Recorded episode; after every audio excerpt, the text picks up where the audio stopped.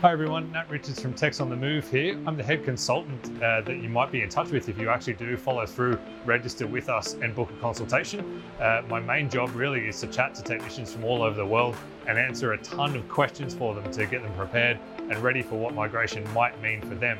Of course, that process uh, has no fees and no obligations up front, so it costs nothing to find out all the answers you could ever have wanted specifically for you. But today's video is about answering seven of the most frequently asked questions that I get all the time. So here we go. All right, question number one is How much money will I make if I make it to Australia? Which is a really difficult question to answer. And the reasons are actually pretty straightforward when you think about it.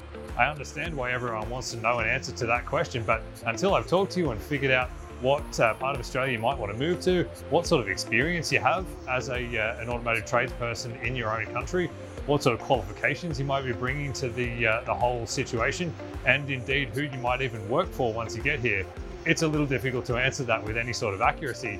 And we're not really interested in giving you really basic answers that you could Google up for yourself. We want to make sure that it's personal. And so you have a, a great understanding of what this is going to mean for you. So that means consultation. Don't be afraid, register with us, jump into a consultation, and I'll absolutely try to drill down on an accurate answer for that. But by and large, you should know that as a rule of thumb, once you've made it to Australia, you should expect your economic situation to be roughly on par with what you might expect in a comparative city or location overseas, if not slightly better sometimes. The main reason why anyone should be looking to move to Australia, though, is lifestyle, not financially.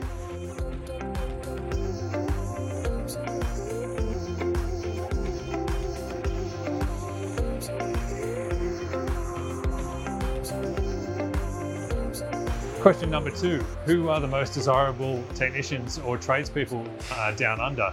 Great question. And again, not really a very clear answer because, of course, it depends on what sort of business you might be able to be linked up with through our service with the candidate pool that makes the most sense for you. So, we're here today in uh, Sydney's biggest automotive dealership, and it's pretty straightforward to uh, suggest that dealers are the number one target for us.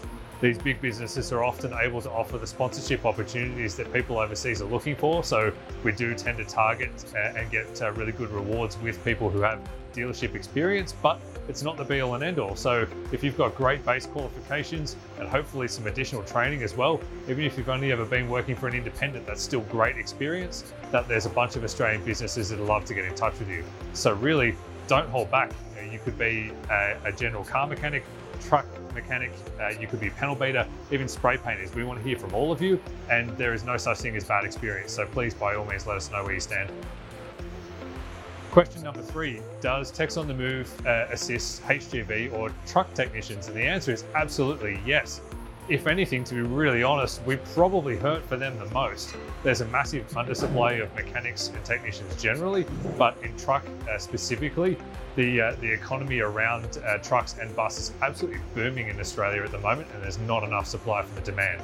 So if you've got experience working with trucks or buses, it's absolutely a, a welcome call for us to get in touch with you. We'd love to fill you in on what your options might be. Question number four Do dealers or manufacturers support training down here in Australia? The answer is absolutely yes. There's no guarantee, of course, what sort of schedule you might look forward to if you're going to make it down here and, and work with a manufacturer in Australia. But at the end of the day, you've got to remember that we got ourselves into this skills shortage uh, for a reason in the first place because we didn't do enough of this. So there aren't enough really skilled mechanics uh, or technicians doing their thing here on the ground. That's why we need to bring you guys from abroad. And uh, really, uh, there's a massive incentive there for uh, for businesses to keep that training rolling, make sure their people are right up to speed with the latest tech, and uh, assist them in building their career paths as so many uh, mechanics and technicians want to do. so I'm sure you'll find many opportunities if you show to that business that you're keen to stay on, want to learn more, and and we'll give them the reward in the future. All right, question number five. What will it cost me to come to Australia? And of all the questions that I struggle to answer without any consultation, this is probably the hardest one. The reason being that your personal circumstances are so important to answering that question. Of course, I need to know really before giving you any sort of accurate answer what sort of visa you would, uh, would like to come out on or what will suit you best. Are you coming as a single person or are you coming with a partner or are you coming with kids? One kids, five kids? There's a, uh, a really big range of prices that will apply for different visa options within that. And of course, whereabouts in the world you're coming from is going to alter this as well because people with different passports have different requirements. The law is different based on where you're from. We need to keep that in mind whenever we're quoting. So if you uh, are able and willing to take the time to get to a consultation with me with no fee or obligation, we'll absolutely run down to the closest possible estimate what that's going to cost to make it here to Australia for you. And uh, then you'll have all the tools you need to understand where to go from there. Question number six How do I get more info? And the answer, I guess, really is that it's everywhere. But what we prefer to do is to give people the most accurate and the most personal information possible. There's so much stuff out there on migration, be it online or maybe that you might pick up from uh, someone you know, uh, maybe even a family member that's moved to Australia. And all of that is great, but the challenging thing is that it doesn't take account for things that have changed over time or your personal circumstances. So I have to bang that old drum. Consultation, of course, is always the best way to get really great info for you. Failing that, um, there's tons of info available on our website. So keeping a regular eye on the, the, blogs in particular. We try to keep that nice and fresh and relevant to what's going on at any given moment. Uh, social media is a big tool for us, of course, to get messages out there. Sometimes it's inspirational, sometimes it's fun, uh, sometimes it'll be educational as well, though, and uh, it'll speak to very particular needs that people have. Uh, so, by all means, keep an eye on what we're doing on socials, particularly Facebook. And uh, I would also say, come straight to the source. So my name's Nat, of course. Uh, you can reach me at nat.richards at techsonthemove.com.au. That's Nat with an N. Uh, I'm always happy to hear from anybody. You don't have to have registered with us first. Basic questions are always welcome, and I promise I will get back to you. Question seven is near and dear to the hearts of any proper tradesperson or technician.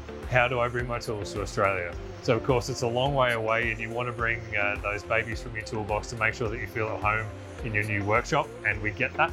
Uh, we would always suggest that uh, pretty much everybody should be bringing at the very least their own basic set of hand tools. So that's all the simple things that you touch on a daily basis, almost a job to job basis to do what is important to you. So obviously that'll range a little bit across the different trades, but ultimately it's all about those base tools of the trade. Uh, beyond that, it gets a little bit more personal. So whereabouts uh, in the, the country you'll be going and what business in particular. So uh, you know, what sort of facilities do they have? What sort of special tools do they have? Those things will uh, be fed into what is strictly necessary for you to bring, and we can figure that out as we go. But ultimately, we'd always say bringing the simple stuff here by air, so you're not waiting forever, and you can start uh, hopefully on day one of your new job with that stuff is most important. Bringing big, heavy toolboxes is going to drive the price right up. It's probably not necessary, so if you can break away from that box and leave it at home, you're probably better off and uh, all that specialist stuff that you might have accumulated over the years, it might be time to say goodbye to it, but we can figure it out as we go. All right, guys, that's it. Hopefully, those uh, frequently asked questions helped. By all means, reach out and ask us a little more that is specific to you. You know, I'm always up for a chat. Thanks.